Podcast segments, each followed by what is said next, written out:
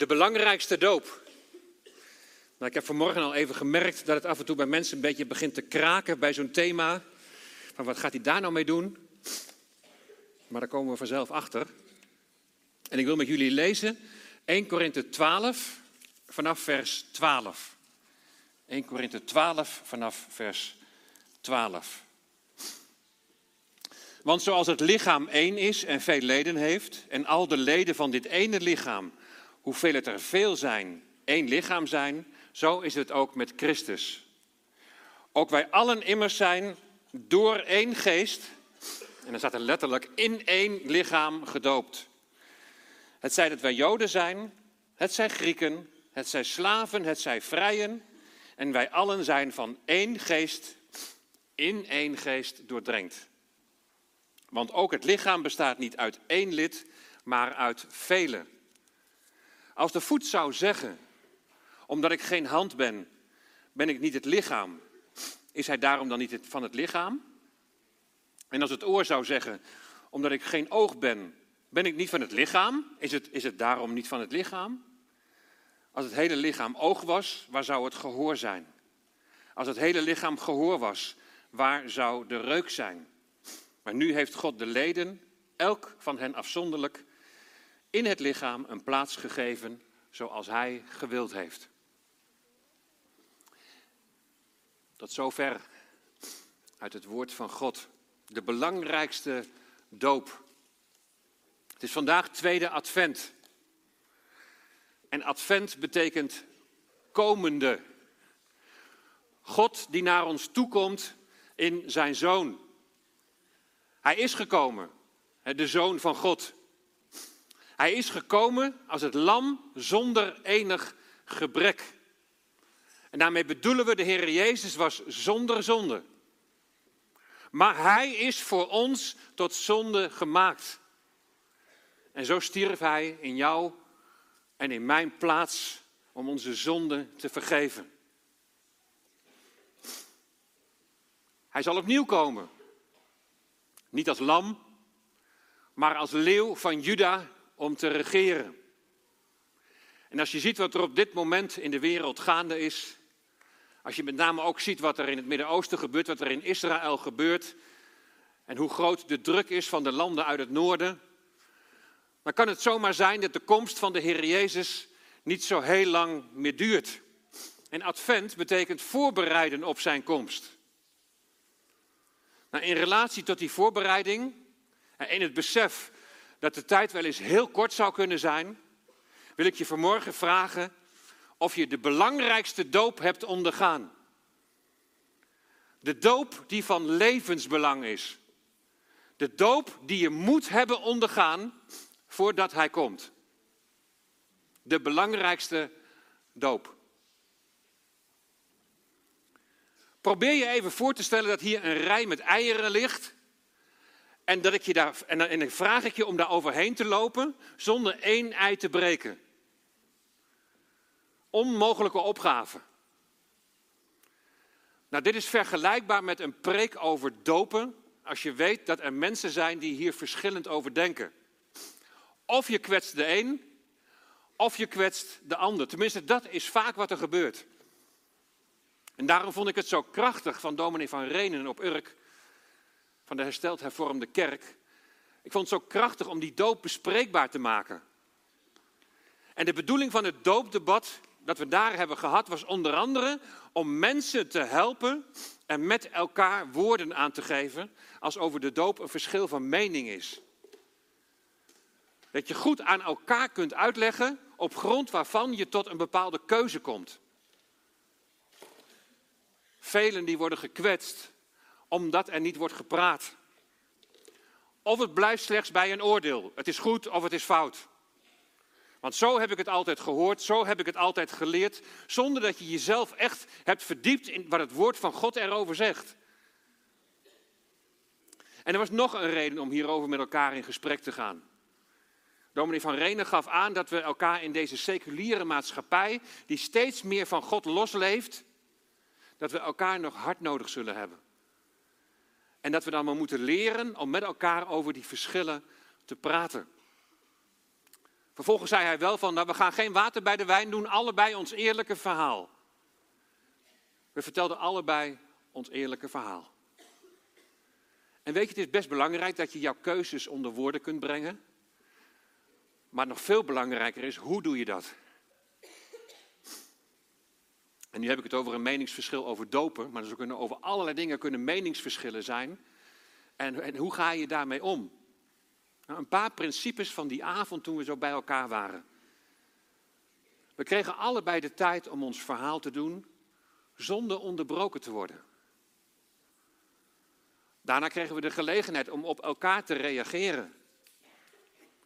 En er werden anderen bij betrokken, want de mensen in de zaal die mochten vragen stellen. En ik heb geen moment vijandigheid of irritatie of frustratie bemerkt. Het was een respectvolle communicatie. Aan het eind van de avond verschilden we nog net zo van mening als aan het begin van de avond. Ben je dan gekwetst? Als die ander niet zo denkt als jij? Ben je gekwetst als die ander de Bijbel anders interpreteert op dit punt dan jij? Nou, dat hangt denk ik van twee vragen af. Of je gekwetst bent. Je kunt wel oneens zijn, maar ben je ook gekwetst? Twee vragen die dan van belang zijn, is hoe belangrijk is de doop voor jou? En ten tweede, wat is jouw relatie met degene met wie je van mening verschilt? Om eerst even op die eerste vraag terug te komen. Hoe belangrijk is voor jou de doop? Nou, natuurlijk is de doop belangrijk. En daar zijn verschillende redenen voor te geven, maar de belangrijkste is dat het een bijbelse opdracht is. Een opdracht die de Heer Jezus zelf heeft gegeven. En daarin verschillen we denk ik niet van mening. Welke doop je ook aanhangt. De doop is belangrijk.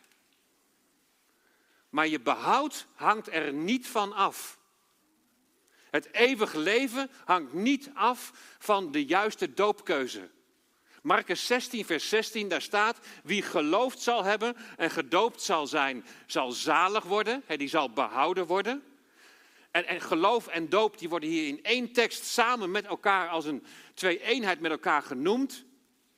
Maar, dan staat in het tweede gedeelte, maar wie niet gelooft, met een nadruk op gelooft, zal hebben, die zal verloren gaan. En hier wordt dus alleen geloof genoemd als voorwaarde voor behoud. De doop is belangrijk, maar het is niet van levensbelang. En zou dat de scherpe randjes in de discussie rondom de doop niet wat weg moeten nemen? En ik begrijp dat het een stuk gevoeliger ligt als je verschil van mening hebt met iemand die je dierbaar is. En als die dierbare dan ook nog tot een andere keuze komt dan de keuze die jij destijds voor hem of haar hebt gemaakt. Dat ligt gevoelig. En die situaties heb ik zo vaak meegemaakt. En de pijn en de strijd heb ik daarvan gezien. En dat doet me verdriet.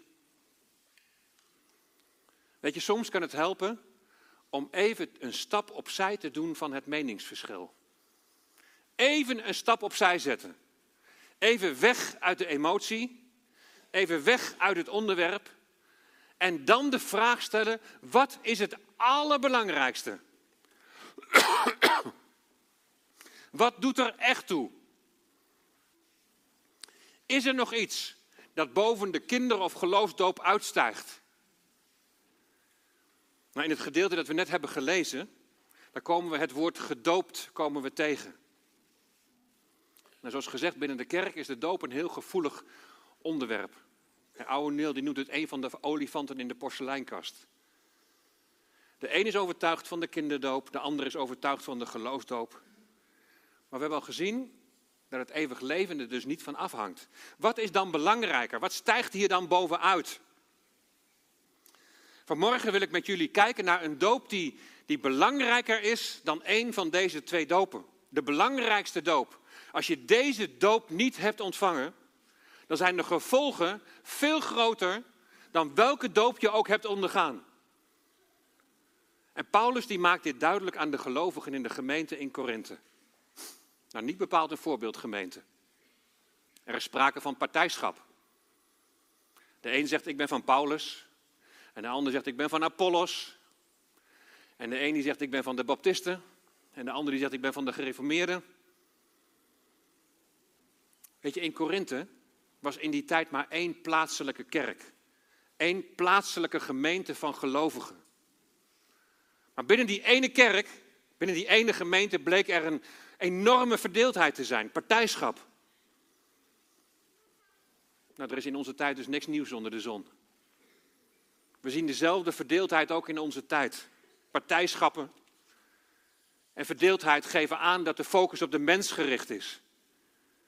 Aan deze kerk in Korinthe zijn geestelijke gaven gegeven die ze uit de hand van God hebben ontvangen. Maar zelfs in relatie tot die geestelijke gaven die ze van God hebben ontvangen, trekken ze de aandacht naar zichzelf. De focus is op mensen. Kijk eens wat ik kan. Kijk eens waar ik allemaal toe in staat ben. Kijk eens wat God mij allemaal gegeven heeft. En de een die verheft zich boven de ander. Niks nieuws onder de zon. In plaats van God gericht te zijn en Hem alle eer te geven en Hem dankbaar te zijn voor wat Hij geeft, staat helaas de mens centraal. Het is het eeuwenoude probleem. De mens die als God wil zijn. De mens in de Hof van Ede. De mens bij de torenbouw van Babel. De mens in de gemeente in Korinthe. Er is helaas niks nieuws onder de zon.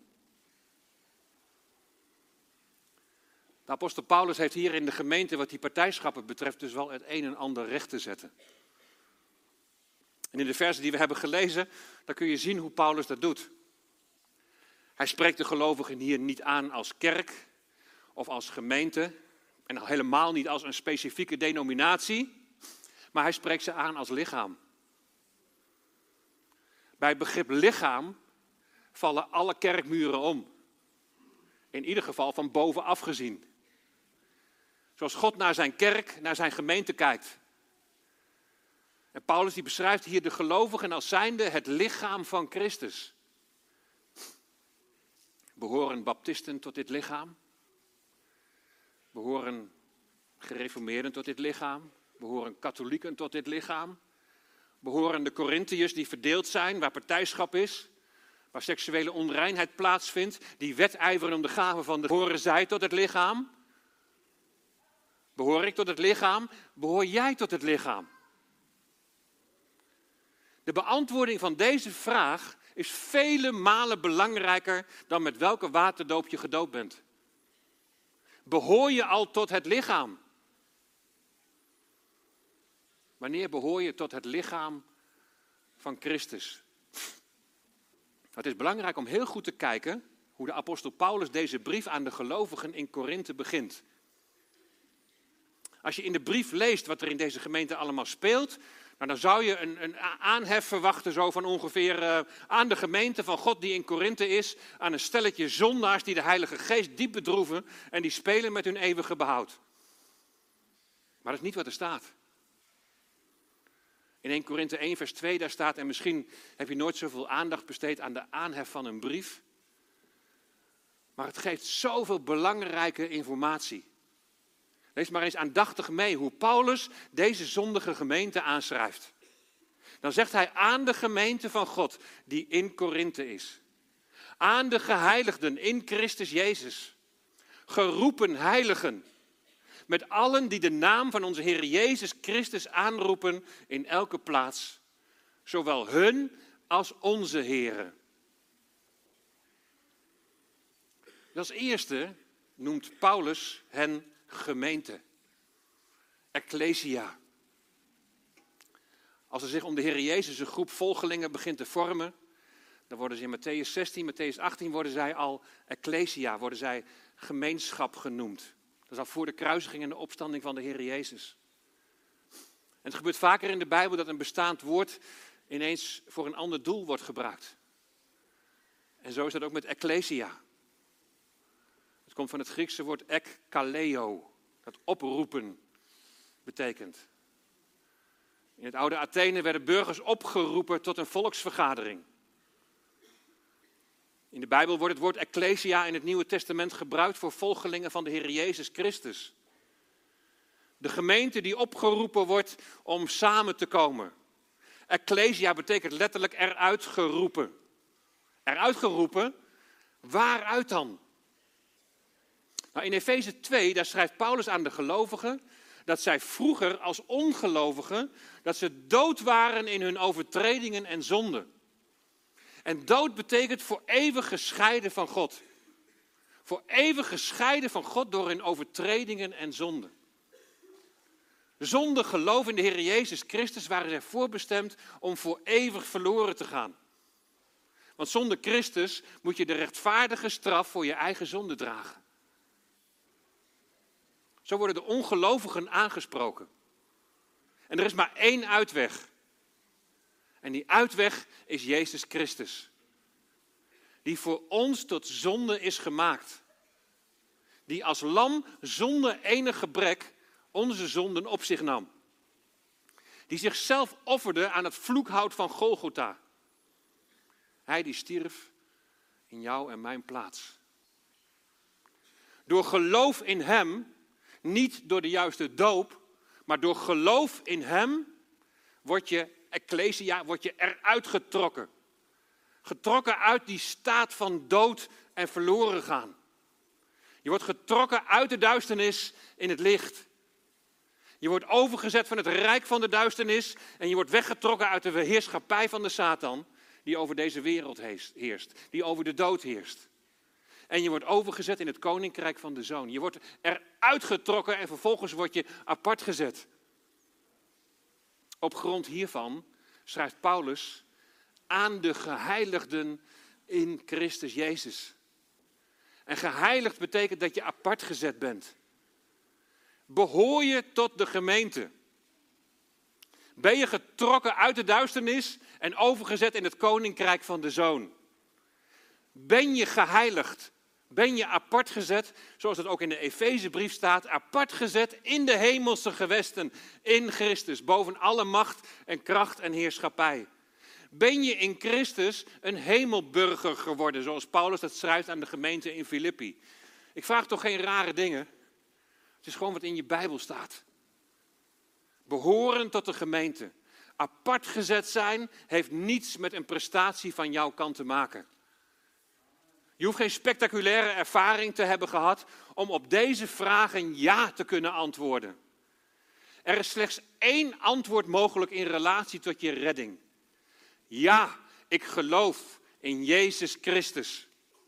Dat betekent dat je Hem vertrouwt. Dat je erop vertrouwt dat Hij de macht van de zonde heeft verbroken. Dat Hij de Satan heeft overwonnen. En dat Hij is opgestaan uit de dood. En dan staat er in Hebreeën 10, vers 10, dat wij zijn geheiligd door het offer van het lichaam van Jezus Christus voor eens en altijd. Al deze dingen, die gelden niet alleen voor de gelovigen in Korinthe. Want in 1 Korinthe 1, vers 2 voegt Paulus er nog aan toe, met allen die de naam van onze Heer Jezus Christus aanroepen. In elke plaats. Zowel hun als onze heren. Allen. Reformatorischen en evangelischen. Alle. Reformatorischen en evangelischen. Nee, allen die de naam van onze Heer Jezus Christus aanroepen. Alle die Hem als Heer beleiden. En weet je wat er met die allen gebeurt? Die wat hun redding betreft hun vertrouwen op de Heer Jezus stellen? Die ontvangen de Heilige Geest. En die worden ingevoegd als lid van een reformatorische kerk, als lid van een baptistengemeente. Nee, die worden gevoegd in het lichaam van Christus. En sluiten zich vervolgens aan bij een plaatselijke gemeente. Weet je, als Paulus al die verdeeldheid en onreinheid en hoogmoed ziet in de gemeente van Korinthe, dan wijst hij ze erop dat zij allen door één geest in één lichaam zijn gedoopt. De geest dompelt ons onder in het lichaam van Christus. En dat noemen we ook wel de geestesdoop, de belangrijkste doop. En is het je opgevallen in 1 Korinthe 12, vers 13, dat er tweemaal het woord allen staat? Allen daar wordt geen kerkstroming genoemd. Allen zijn wij door één geest in één lichaam gedoopt, ondergedompeld en aan elkaar gesmeed. Allen die in Jezus Christus geloven. Allen die door zijn offeren zijn geheiligd, zijn apart gezet. We zijn allen met één geest gedrenkt, één lichaam en Christus is het hoofd. Eén lichaam en Christus is het hoofd. En weet je, op grond hiervan noemde dominee van Renen en ik elkaar broeder. Eén in Christus. Nou, nu hebben we even een stap opzij gezet uit de verhitte discussies die er vaak zijn omtrent de doop. Behoor jij al tot het lichaam van Christus? En dit vraag ik ook specifiek vanmorgen aan jonge mensen die hier zijn. Behoor je al tot het lichaam van Christus? Er zijn ook heel veel jongeren die zijn er vanmorgen niet. De 18-plussers die zijn met elkaar een weekend weg. Een groep van ruim 30 jongeren. Prachtig hè? Ook zij zullen vanmorgen onder het woord zijn. Ook daar mogen we voor bidden. Behoor je al tot het lichaam van Christus? Heb jij al eeuwig leven ontvangen? Ben je behouden? Waar zul je zijn als jij sterft? Dat is iets waar je misschien nog niet zo over nadenkt als je nog jong bent. Maar weet je hoe oud je zult worden? Vorige week toen las ik dat verschrikkelijke bericht over die spookrijder. Waarbij twee meisjes van 12 en 14 zijn omgekomen. De ouders zwaar gewond. Wat een drama. Naast dat ik bewogen ben natuurlijk met deze ouders, want dit is het ergste wat je kan overkomen als ouders. Maar in zo'n situatie vraag, vraag, ik me dan ook direct af: kenden die meisjes de Heer Jezus? Besef je dat je zonder Jezus nog dood bent in je overtredingen en zonden en dat je voor eeuwig verloren zult gaan? Weet je, met je ouders naar de kerk gaan of naar de jeugdgroep gaan, betekent niet automatisch dat je tot het lichaam van Christus behoort. Als je echt beseft wat tot het lichaam van Christus behoren, wat dat betekent, dan kun je sowieso al op een respectvolle manier met elkaar over verschillen spreken. Maar vaak gaat het juist op dit punt al uiteen. Wanneer hoor je erbij? De kinderen zijn geheiligd in de ouders. Dat betekent, ze zijn in een bevoorrechte positie omdat ze thuis het evangelie horen en met het geloof opgroeien. Ze horen erbij in de kerk, daar waar de gelovigen elkaar ontmoeten. Maar door persoonlijk geloof, op een persoonlijk ja tegen de Heer Jezus Christus, word je door het ontvangen van de Heilige Geest, word je geestelijk gedoopt in het lichaam van Christus. Dus ook die persoonlijke keuze doet ertoe, is van levensbelang. En schuif dat niet voor je uit van dat komt ooit misschien nog wel eens een keer.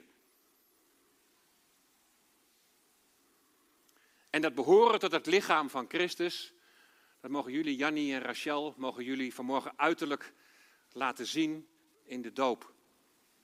In de doop laten jullie zien dat jullie door geloof in Jezus Christus één geworden zijn met zijn dood en met zijn opstanding. De doop is een begrafenis in Jezus dood. Je laat zien dat je dood was door je overtredingen en zonden. De mens die zonder hem leefde, die op zichzelf vertrouwde, die wordt vanmorgen begraven. En je laat in de doop zien dat het oude voorbij is. En eenmaal begraven sta je net als de Heer Jezus op uit de dood. Zoals je geestelijk gezien al opgestaan bent in Hem, maar sta je op uit het watergraf. Je laat zichtbaar zien wat er onzichtbaar in jou al is gebeurd. Met Christus gestorven en opgestaan. Het oude is voorbij en het nieuwe is gekomen. En dan een leven als discipel, als leerling van de Heer Jezus. Laat jullie licht maar schijnen in deze donkere wereld. Wees een getuige van die opgestane Heer. In alles wat je doet en wat je zegt. binnen het lichaam van Christus mag je je plek innemen met de gaven die God jullie gegeven heeft. En waarmee je je naaste mag dienen. Gaven die zijn tot opbouw van de gemeente. Laat je licht maar schijnen. Christus die wil zichtbaar worden door jullie heen. Weet je, het is nu Chanukka-feest in Israël.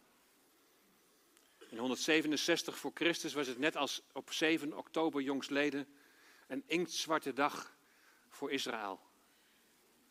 Antiochus Epiphanes, de koning van het noordelijke Syrische Rijk, die bezette Jeruzalem. Hij ontwijde de tempel. Hij richtte een afgodsbeeld op voor Zeus. Varkens, onreine dieren werden geofferd. De net geboren jongetjes mochten niet meer worden besneden. De Sabbat werd ontheiligd. De Joden werden van hun identiteit beroofd. Antisemitisme ten top. Maar tijdens Chanukka wordt de bevrijding gevierd. En er is dan een legende die leert dat er maar één kruikje olie was om de lampen acht dagen brandende te houden. Maar dat kan niet, maar het gebeurde wel. Wij hebben een licht dat nooit meer dooft. Jezus zegt, ik ben het licht van de wereld. En hij heeft zijn licht heeft in jullie harten laten schijnen. Hij heeft jullie laten zien dat je redding en verlossing nodig had. En hij heeft zijn liefde aan jullie getoond. Hij heeft zichzelf aan jullie geopenbaard. En daar mogen we zo meteen naar luisteren, naar jullie getuigenis. De geest die jullie in zijn lichaam heeft gevoegd. En zo zijn we samen geroepen. Wat de kerkelijke denominatie ook is. En wat de verschillende meningen over de doop ook zijn. Om het licht van Christus te verspreiden. Om elkaar tot een hand en een voet te zijn. En dan hoef je meningsverschillen helemaal niet weg te moffelen. Maar je kunt daar wel op een respectvolle manier met elkaar over in gesprek. Dat, dat is vrijheid. Straks bij de Heer is niet de vraag of je de juiste doop hebt ondergaan. Daarmee ga ik dus niet zeggen dat de doop niet belangrijk is. En denk nou maar niet van, nou ja, oké, weet je wel, hij zegt dat het niet zo belangrijk is, schuif maar lekker voor je uit. Nee, het is zeker wel belangrijk. Maar het is niet de vraag, als je straks bij de Heer komt, met welke doop jij gedoopt bent. Als de vraag wordt gesteld, waarom zou jij toegang moeten krijgen? Door daar waar de Heer is. Dan is er maar één antwoord mogelijk. En dat antwoord is Jezus Christus. Wat, wat van levensbelang is, is dat je de Heilige Geest als onderpand hebt ontvangen. Voor die eeuwige erfenis. Eeuwig leven in Hem die jou onvoorwaardelijk lief heeft. Behoor jij al tot het lichaam van Christus? Heb jij je knieën al gebogen? En heb je de Heer Jezus aanvaard als je redder en als je verlosser? Beleid je Hem als de opgestane Heer? Zie je verwachtingsvol uit naar Zijn komst? Daar gaat het om. Jezus Christus en die gekruisigd. Hij, de opgestane Heer, Hij leeft. Op Hem willen we ons vertrouwen stellen. En dan zal Hij door Zijn geest ons ook wel verder duidelijk maken wat de vervolgstappen daarin mogen zijn. Amen.